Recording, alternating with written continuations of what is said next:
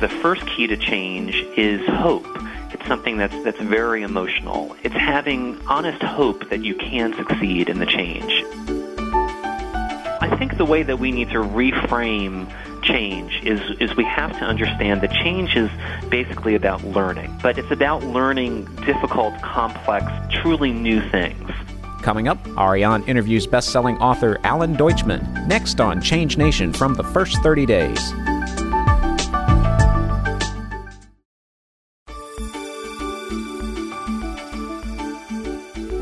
The first 30 days.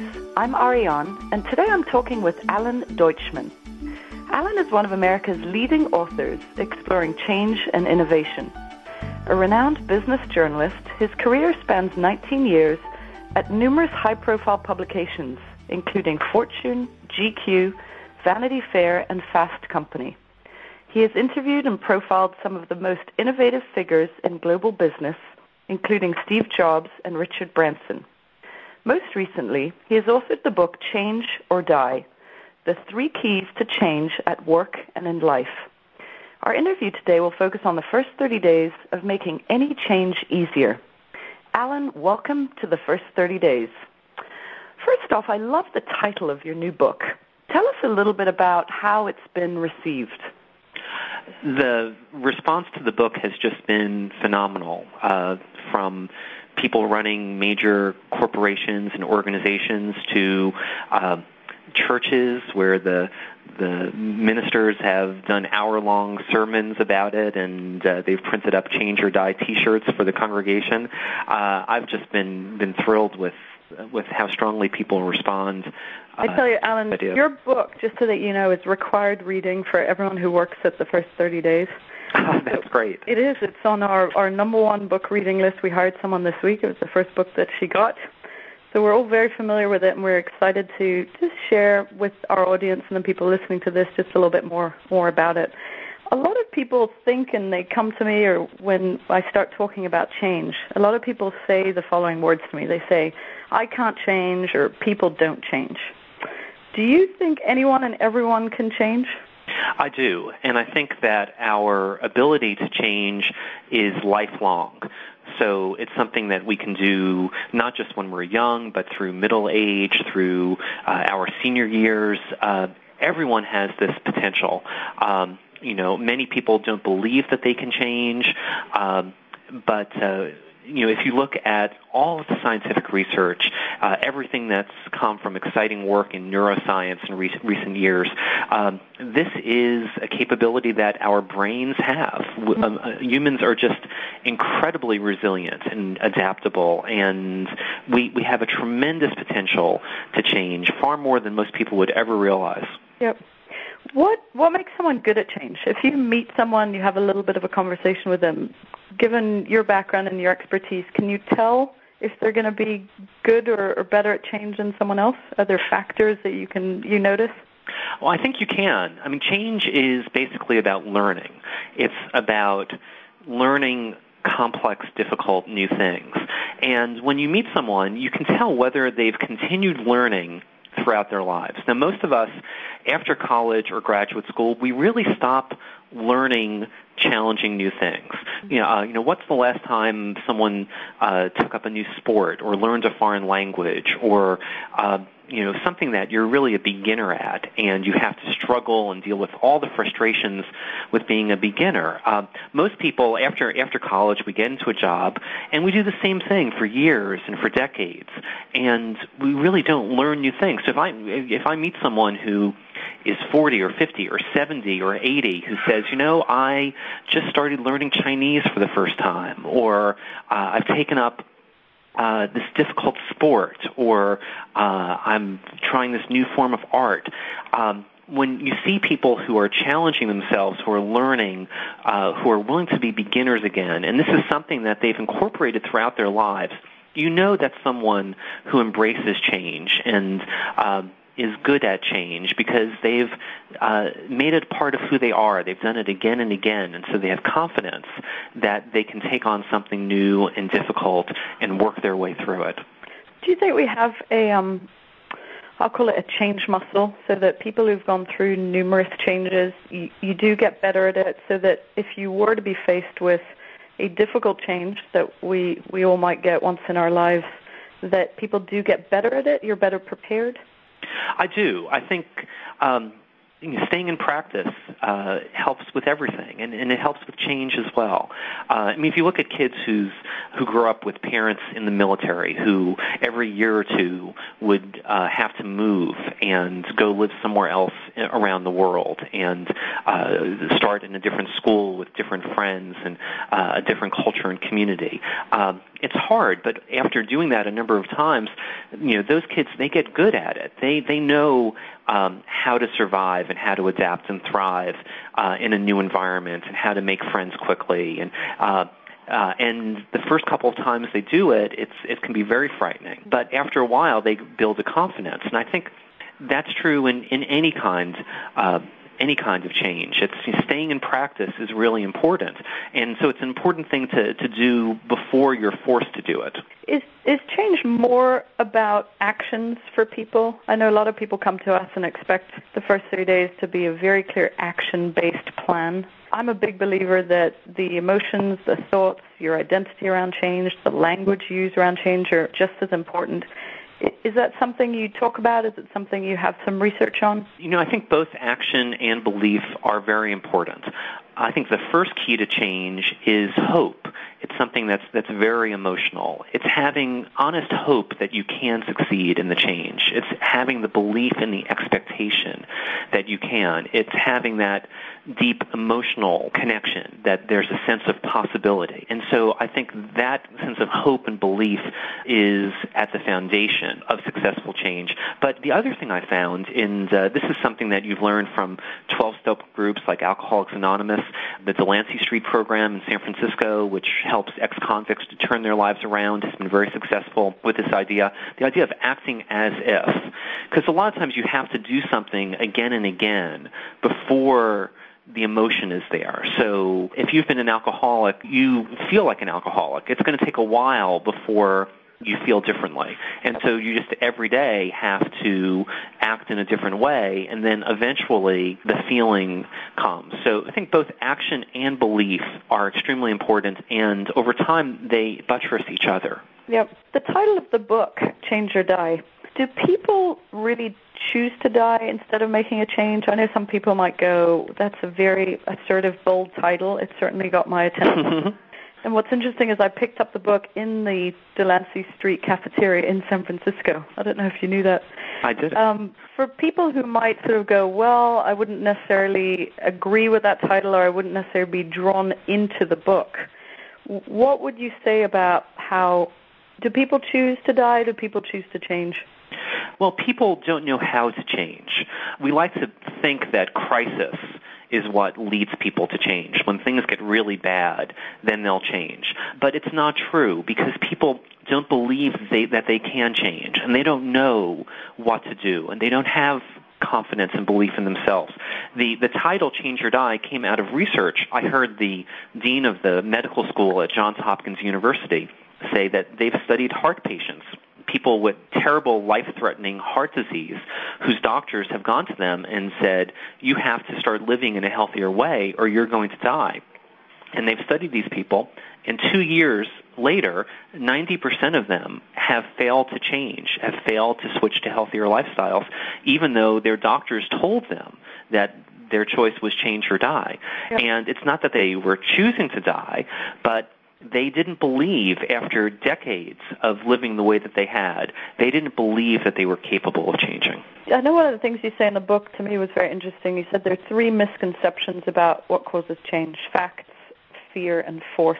Why don't they work? Do they ever work or they just don't work? In a small percentage of situations, you can come to someone and say, here are the facts of your situation uh, now you have to change. So if you look at the world today, scientists can come to us and say, we have this global warming problem and we have to stop driving cars and using all this energy. But presented with the facts, it's very easy for people to go into denial, to put up psychological self-defenses that help make them willingly blind to the facts of the situation. And we've all experienced this. It's no matter how well educated you are, how smart and accomplished in the world, everyone is at least partially blind to their faults and to their problems. So people coming and telling us the truth and giving us factual information that's not necessarily going to change us. It's it's like that the scene in the movie A Few Good Men where Tom Cruise uh, goes to Jack Nicholson and says, "Tell me the truth." And Nicholson says, "You can't handle the truth." Well, yep. that's just the basic principle of, of psychology is that that all of us, when we have problems that we don't know how to solve, we try to block out and the problem and, and not think of, of it or or put it off for another day. So I think it's naive to think that just giving people the right information is going to work. Right. You go on then to sort of mention three things that do work. It's, what is your book title, really? What are those three keys to change? Are they three? Are there more than three? Or these really were the three that came out of all the research that you did? These, these, these were really the three. And actually, they, they come from different strands of science. Uh, one comes from psychology, one comes out of neuroscience, and one comes out of cognitive science, the newer branch of psychology. I call them relate, repeat, and reframe. The first one, relate, is that you need an emotional relationship uh, either with a person or with a community to inspire that sense of hope and belief. I think that, that those relationships are a- absolutely crucial to help people to change. Um, and we've learned that from psychology, from a century of the work that's come out of more than 400 different approaches to to psychology that you can name, uh, any kind of therapy and such. They found that that emotional chemistry with other people, with a community, is extraordinarily powerful in helping people change. Yep. How would you tell some men who probably figure they want to change by themselves or are not up for groups or psychology support groups or online groups. Have you found things work better for men versus women going through change? Well, I think that the stereotype is true that men often coming out of our culture are less likely or less comfortable to talk openly about their emotions, to have those kind of deep emotional relationships. I mean, I've found that even in my own life. I get together with with some of my oldest male friends, friendships going back to college.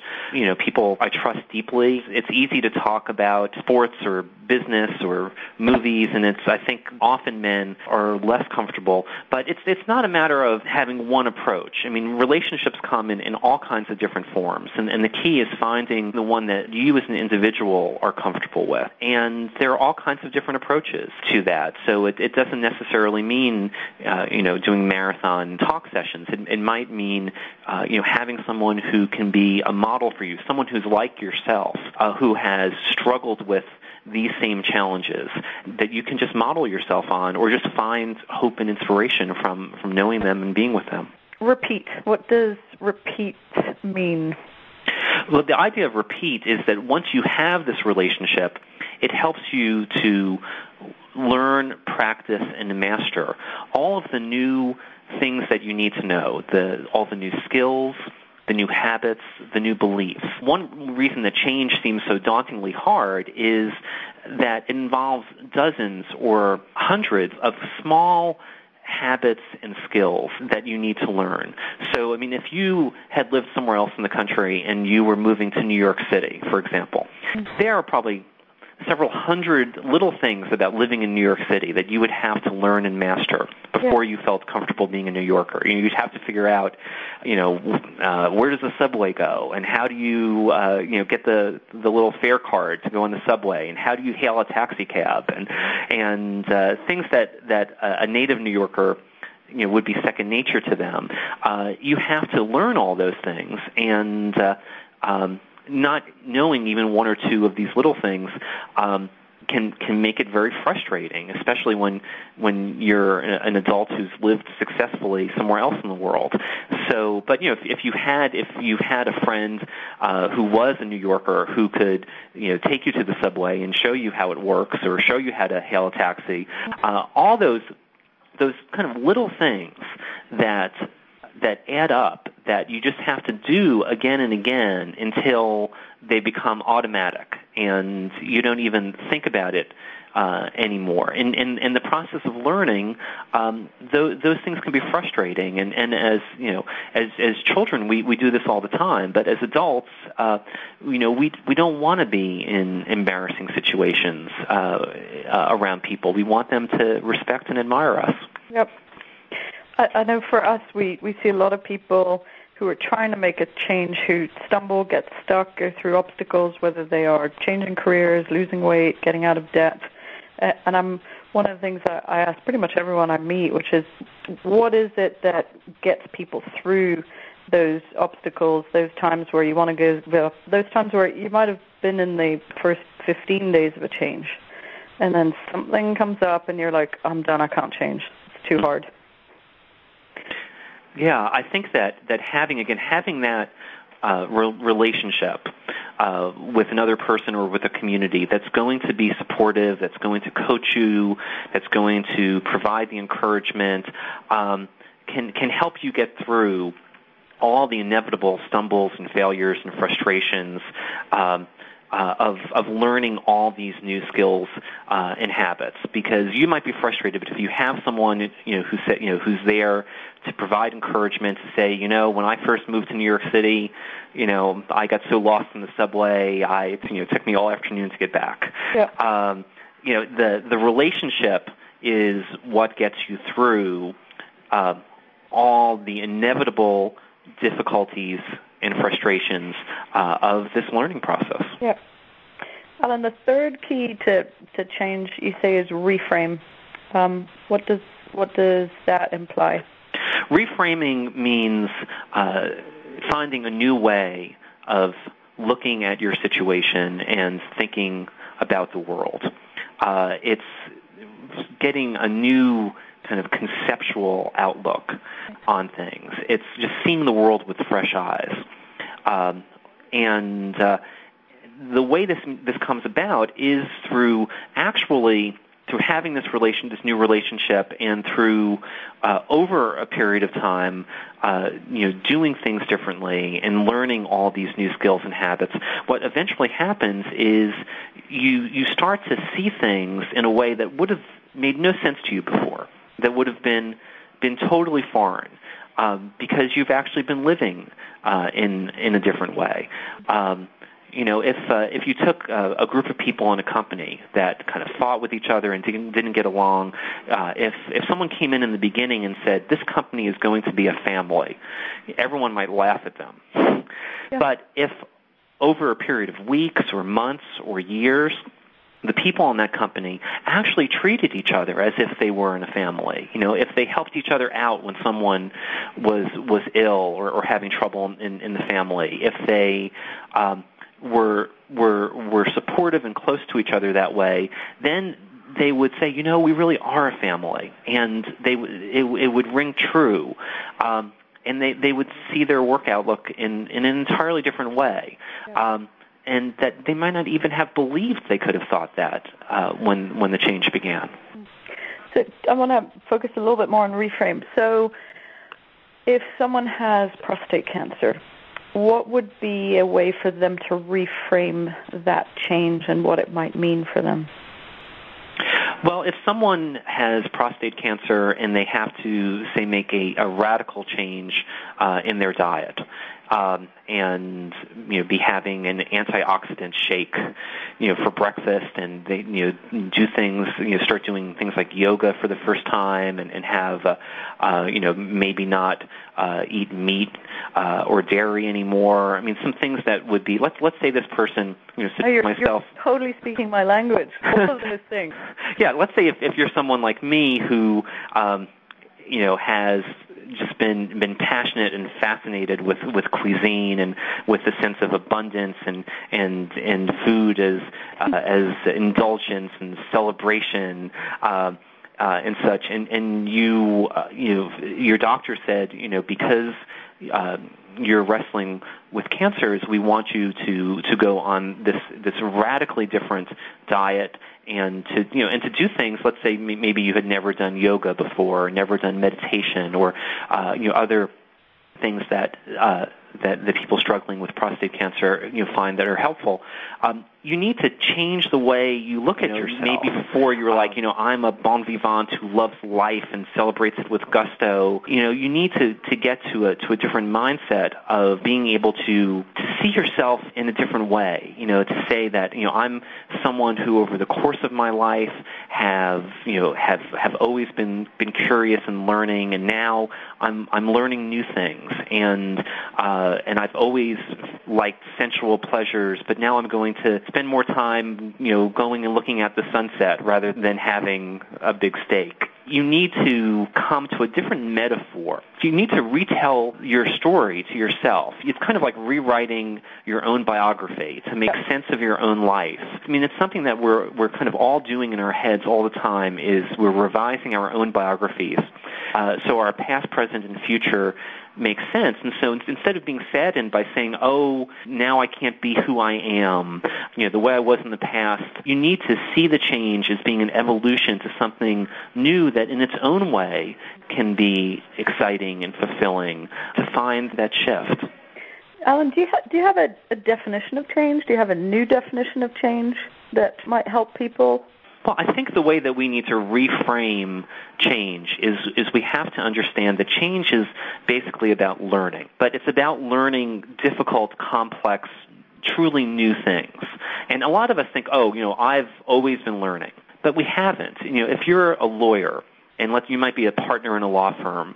Uh, if you're reading uh, a law journal for the latest small revision in tax law, you know you're you're already an expert at law and you're just kind of keeping up with developments on on the edge of your field. That's not what I mean by learning. What I mean is if you're a partner in a law firm and you say, "I'm going to go be a sculptor," or "I'm going to learn Chinese," or how to play the violin, or how to do deep sea diving. It's about learning things that are going to make you a beginner again and that are going to, to make you feel foolish almost in the beginning.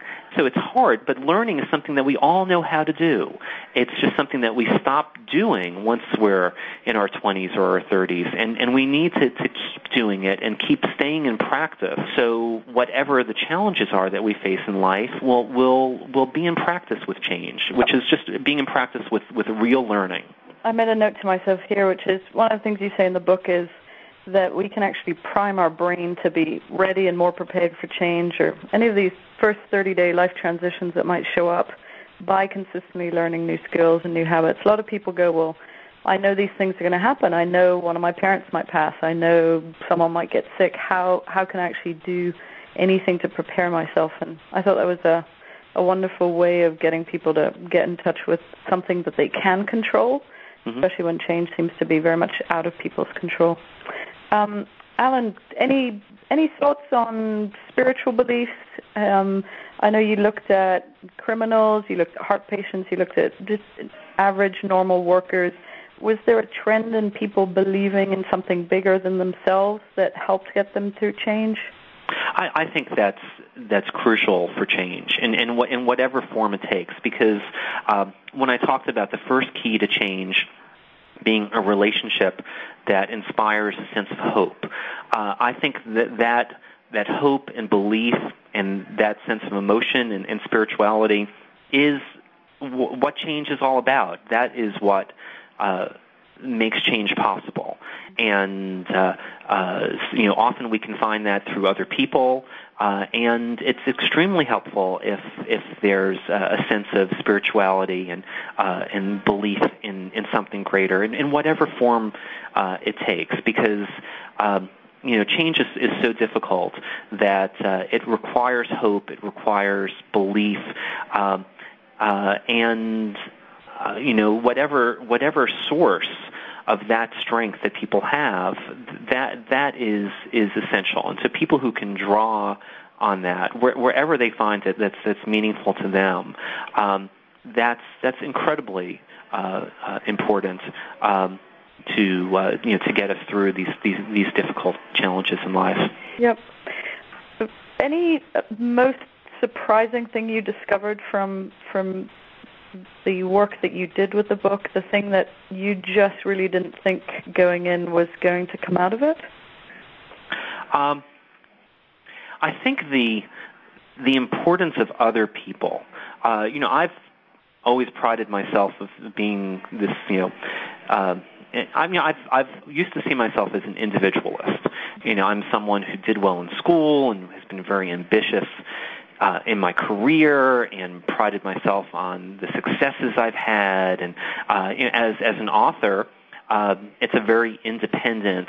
Uh, uh, sense of work and achievement. You know, you write your own article, you write your own book. You're very self-sufficient, and and uh, you believe in yourself. And looking overwhelmingly at the the the research from psychology over the past century, you, you see that that even for the the strongest and most accomplished and well-educated people that you you can't do it alone. You you really you need that connection to to at least one other person uh, who can be a mentor, uh, and and better yet to to a strong community of people um, is is what really helps people change, whoever they are. Uh, I think that's hard for Americans in particular to understand because we, you know, culturally enshrine individualism and we think that we just need to have more willpower and try harder and work harder and work longer. And, uh, you know, the really stunning revelation to me was that it's not about that. It's, uh, that change, uh, is, you know, you know, we know who we are. Change is about learning from other people. Uh, you know, to learn the skills and beliefs and way of looking at the world that they have and that we need and that they can share with us and we can learn from them. I love that because it makes it a little bit easier, a little bit more stable. Everyone knows people, and it's something that, that is doable and people can can control. Uh, the book is Change or Die: The Three Keys to Change at Work and in Life. Um, I typically end off all of our uh, interviews with what I call our first 30 day signature questions. They're a little bit more personal. Um, the first one is What is the belief that you now personally go to during times of change in your own life? Is there one sort of phrase, belief that you know is that foundation that pulls you through anything? Um, well, I just I just love the the phrase or the idea of acting as if, um, you know, of almost pretending you're an actor in a movie and and you're playing the role of, of the character who you want to become. Yep. Um, I think that's that's a very easy thing for thing to people to to visualize because uh, um, you know it's you, it's going to take a while before you really feel like that character, but you can you can start acting the part, and it makes it almost fun.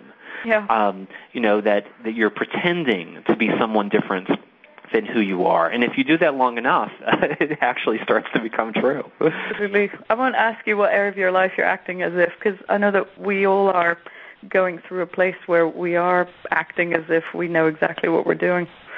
Um, second question: the best thing about change is. Um, the the best thing about change is it keeps you young. It is a revitalizing force. Um, it it, it makes it so that at whatever age you're at now, uh, there's adventure, there's discovery, there's unpredictability and excitement, um, and you know, and even even the really difficult, um, you know, unwanted.